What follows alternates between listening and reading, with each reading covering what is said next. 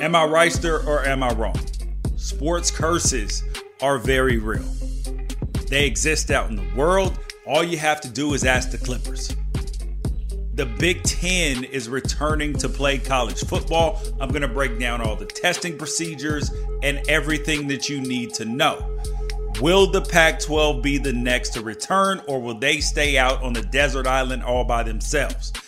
And the LA Sheriff inexplicably asked LeBron James to step up and match a $100,000 reward. Am I right or am I wrong is the intersection where sports, business, society, and pop culture meet the truth. Monday, Wednesday, Friday, fire. Facts only here. Check your feelings at the door before you even check in. This ain't the place for the left, the right, snowflakes, or social justice warriors, and no BS because I keep it 100. Make sure that you guys leave a five star rating wherever you listen to podcasts, however you may be listening. If you are listening on YouTube, make sure you thumbs up, like it, give a uh, share to a friend, text, email, however you do it. Um, and you guys can get a hold of me, GW Podcast at unafraidshow.com. Make sure you subscribe and tell a friend. And you can also listen to me as well on the Pac 12 Apostles podcast and Fox Sports Radio, Sundays, 2 to 5 p.m. Pacific, 5 to 8 Eastern Time, and then weekdays filling in. Am I Wrighster or am I wrong? I'm probably Wrighster, but if not, leave a comment. So we're going to start with the Clippers. The Clippers last night, they lost to the Denver Nuggets after being up 3 1 in the series. And everybody's going to tell you how Kawhi Leonard's overrated. Doc has lost three, three, one leads. All that matters not. I'm going to explain to you how and why it happened, and it has nothing to do anything with anything that happened on the court. So I talked about this months ago, months ago, when the playoffs were just getting ready to talk about how they were going to return and who was going to play. And I said this that the Clippers, who have never been out of the second round of the playoffs, that they were going to need to have a Herculean effort to ha- or, or overcome some major adversity to be able to win a championship and even get out of the second round of the playoffs. Because there is a playoff curse. There is the Donald Sterling curse that is hang- that is hanging over the Clippers franchise. You don't but believe it. I get it. I know, oh, George, you're out in left field right now. Got so much data and uh, science, even if you will, to prove that it's true. So before the season, everybody told me I was crazy. Everybody told me I was crazy saying that the Clippers needed to break the curse. They were like, no, they got Paul George, they got Kawhi Leonard. That's enough. No, that's not how these things work. And the Clippers had a chance yesterday when they were down four, uh, 15 points in the fourth quarter. They had their opportunity to break the curse and they could not do it. This is no different than a generational curse.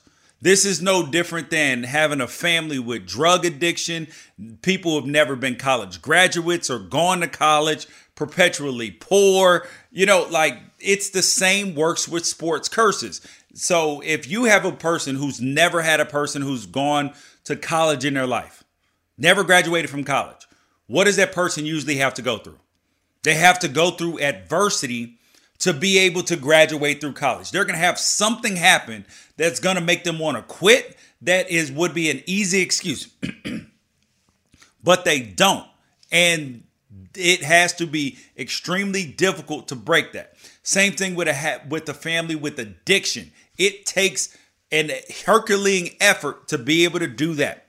Now, here's where it's happened in sports. Look at the Chicago Cubs. 108 years. They had the curse of the Billy Goat from 2000 uh, from 1908, the Bartman, and they didn't win till 2016. They had so many failures along the way, even when it looked like that they were going to win. But they had to come back from down 3-1 against the Indians. They had to in the World Series overcome a Herculean effort. Well, how about the Indians? The Indians who haven't won either they did not have to overcome anything. That's why they couldn't win. That's why the Cubs came back and won. Look at the Boston Red Sox in 2004. They had to do something nobody else in sports had ever done.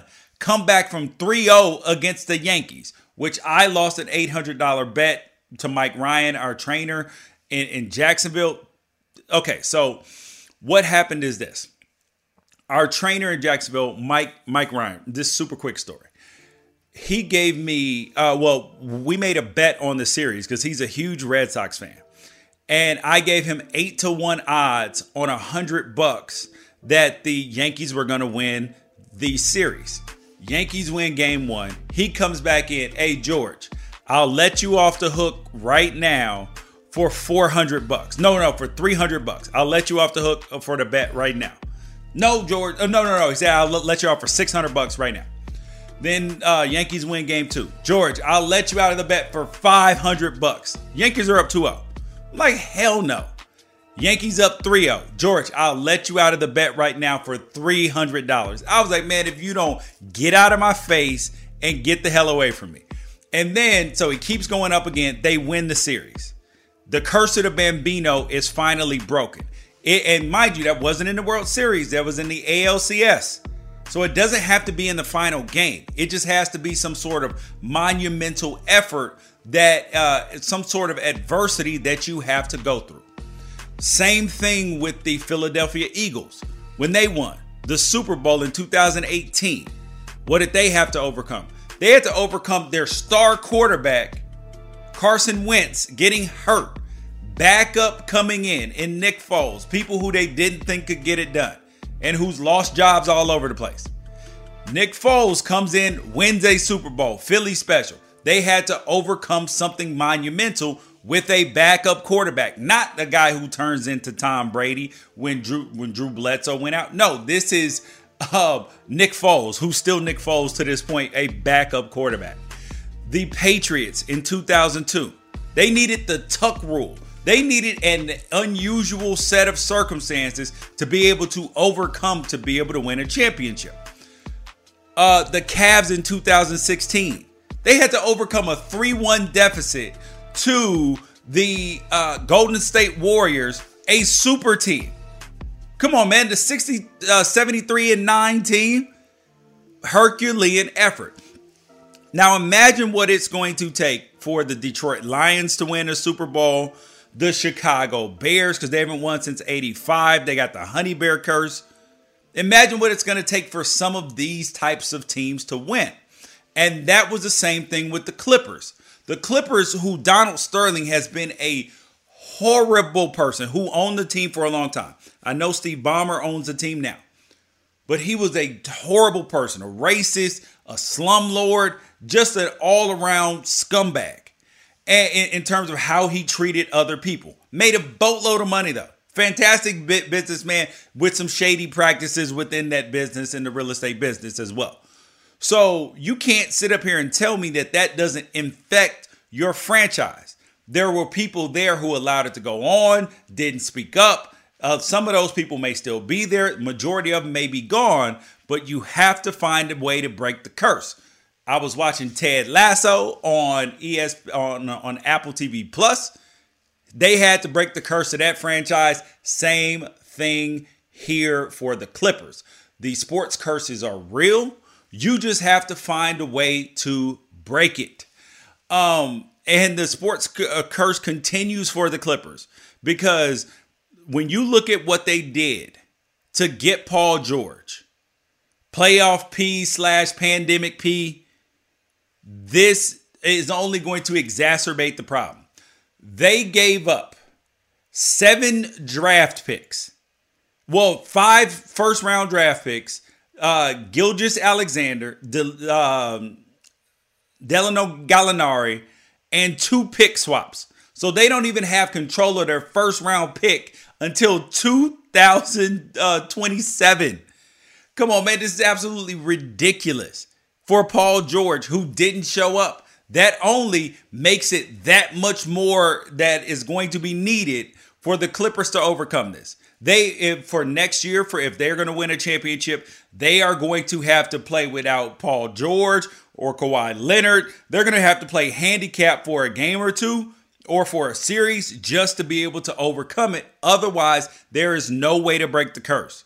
I'm telling you, this is the way it works. It works the same way in life as it does out in sports.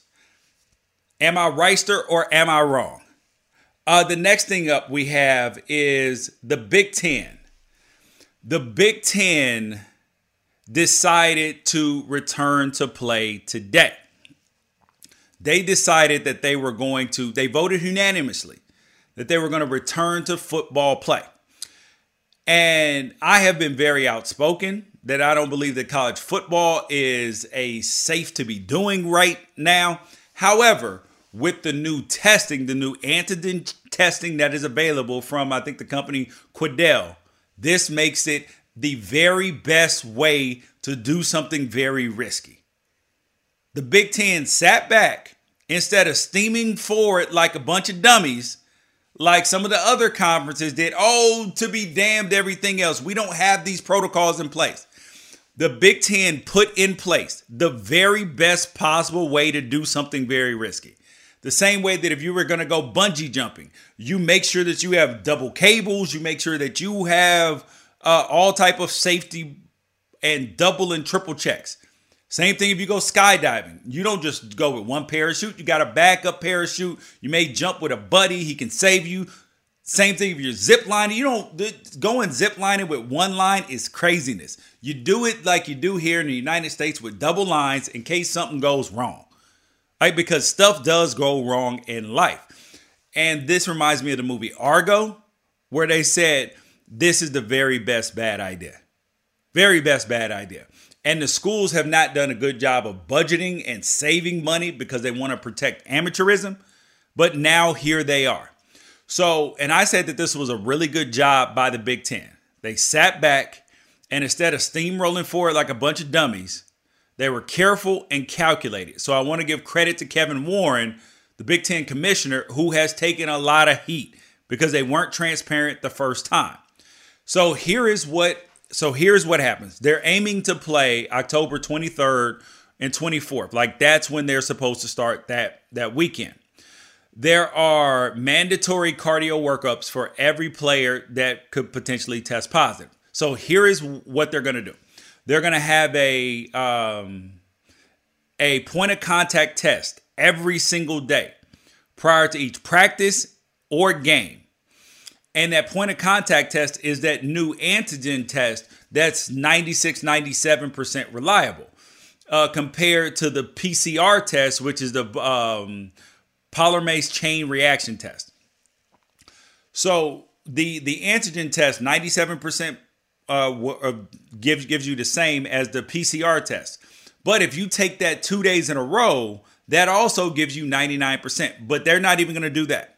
They're giving you the point of contact test. And if you test positive with the point of contact test, then they're giving you the PCR test, which the results take about 48 hours for the schools and everybody to get back. And if you test positive there, you cannot return to game competition for 21 days. For 21 days.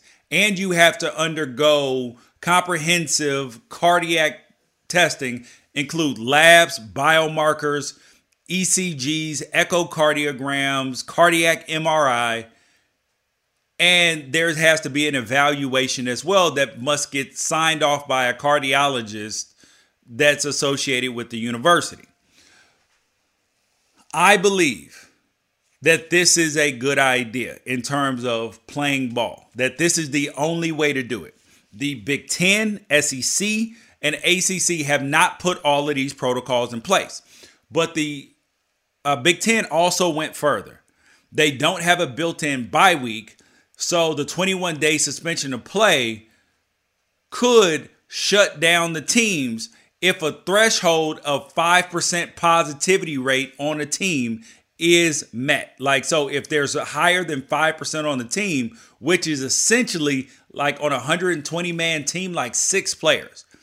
So here's here, here's how it works. If there's a team positivity rate which is the number of positive cases divided by the total number of tests administered. If they're in the 0 to 2%, then the team continue, well, green or orange, which is uh, 0 to 5%. So 0 to 2 and then 2 to 5%. That means that the team continues with normal practice and competition. If it's orange or red, which is 5% or above, then the team must proceed with caution and alter practice, meeting schedule, and all of that. And then red, the team must stop regular practice and competition for a minimum of seven days. So, and the testing be- began September 30th. So, this is a good idea, a very, very good idea. The only thing I don't like about the idea is that starting back up October 23rd, that weekend, means that there will only be four weeks between when the season end, uh, between when they start up on September 30th, even though they they may start practicing before then, and the when the season would start. And I believe that there needs to be six weeks because this is what the NCAA said, and also what was proven in 2011 and starting to be proven again this year with the NFL with their um, anytime there's been a work stoppage, there has been an increase in injuries, especially soft tissue injuries, hamstrings, quads, uh, and then there's been a, an uptick in Achilles injuries, ACLs, all of that stuff as well. So that's my only negative part about it. But why did this happen? Why the shift in it? Well, the antigen test also makes a big deal. This is a huge, huge breakthrough in terms of being able to test players daily and get the results immediately. And also, it's very cost effective because the machine can be taken anywhere. I'm actually trying to order one for me and my family. Uh, so when people come over, we can swab you up 15 minutes. Either you can come in the house or you got to go. So, but but this happened because yes, there was a huge breakthrough in testing, but also some of this happened because of COVID fatigue and politics. I firmly believe that when you look at people out in the world, that we have COVID fatigue. That means that we're tired of having to wear masks, we're tired of being locked up, we're tired of all that. And people in general don't have the patience to stay the course. They want to find a way to break through. That is good for innovation, but it's not necessarily great for public health. So our COVID fatigue has led to this antigen test and people rushing out to figure out a way to get things back to normal. But it's also leading to people willing to be more risky than they had been because they don't want to keep up. It is hard to have a routine of self discipline, and we want to uh, participate in our vices, just in general. Then there's also an element of politics that plays into it uh, there is politics. There's things that came from the president, uh, governors fighting for reelection. Same thing with mayors of cities. This is a big political deal as well. And there's a lot of money on the line. So this is why the Big 12, I'm sorry, the Big 10 is back. I just hope because there's a lot of people, not only jobs on the line, but there's also if these players do test positive, which the test should be able to keep more people uh, healthy because they'll be able to trace things faster.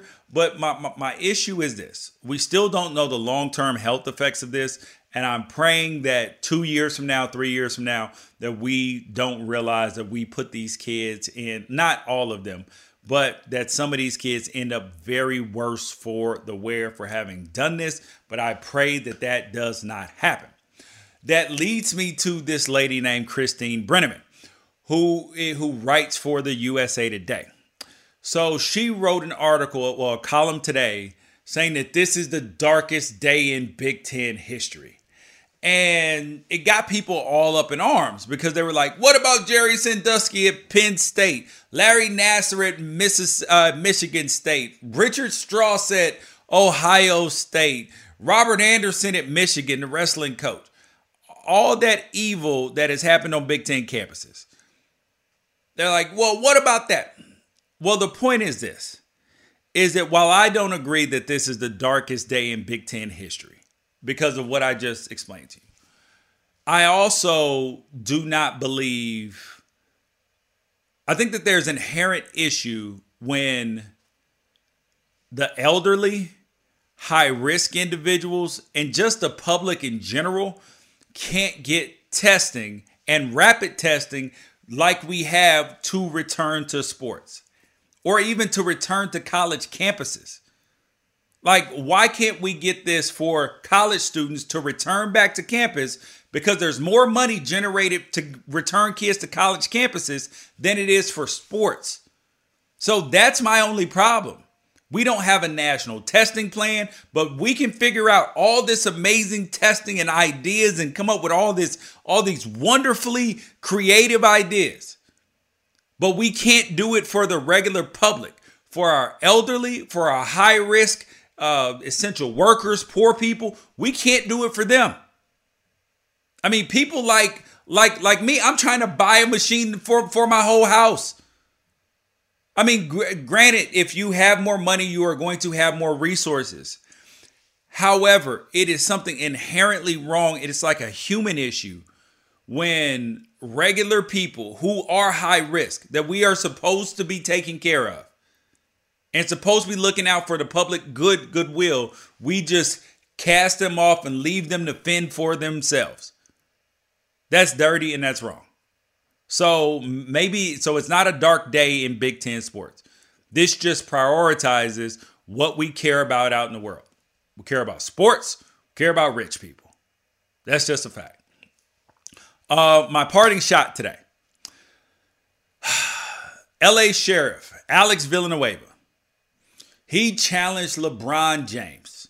LeBron, you need to donate $100,000 to match what was get uh to match the reward for to find the gunman who shot who ambushed really two sheriffs sitting in their vehicle.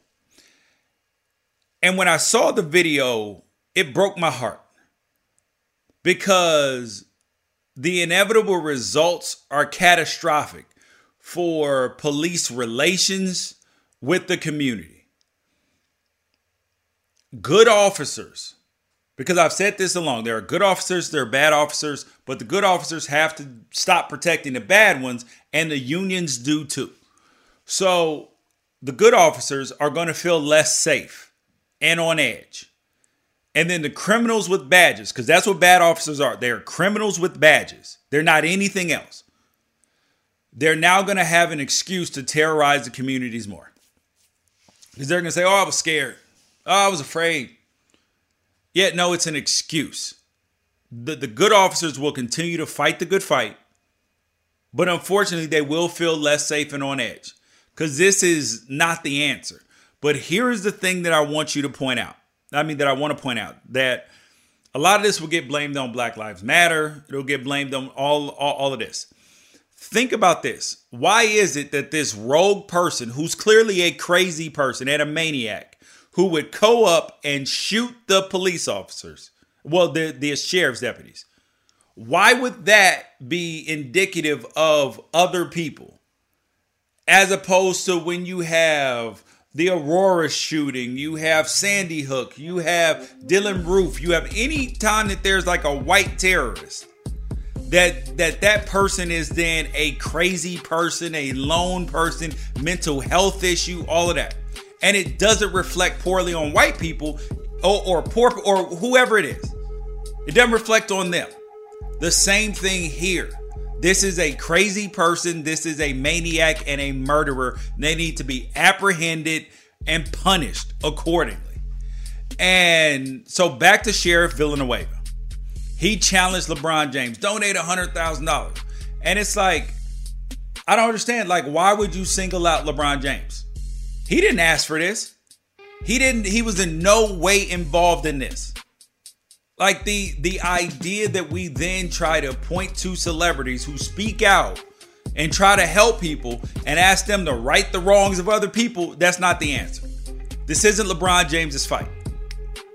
But also, it is also extremely hypocritical for this man who didn't have enough like control over his own sheriffs that they were sharing death photos of Kobe Bryant. So Vanessa Bryant, his wife, posted about this because she's suing them. So the same man who's standing on his moral uh, soapbox, his moral high ground about LeBron James, didn't you know didn't didn't really care as much didn't really keep law and order in his mind when it came to Kobe Bryant's uh, body being burned and ravaged by a helicopter accident and the other people around there. Huh. Think about that. Am I Wrighster or am I wrong? Probably Wrighster, but if not, absolutely leave a comment. Make sure you share. Peace out. Catch you guys on Friday.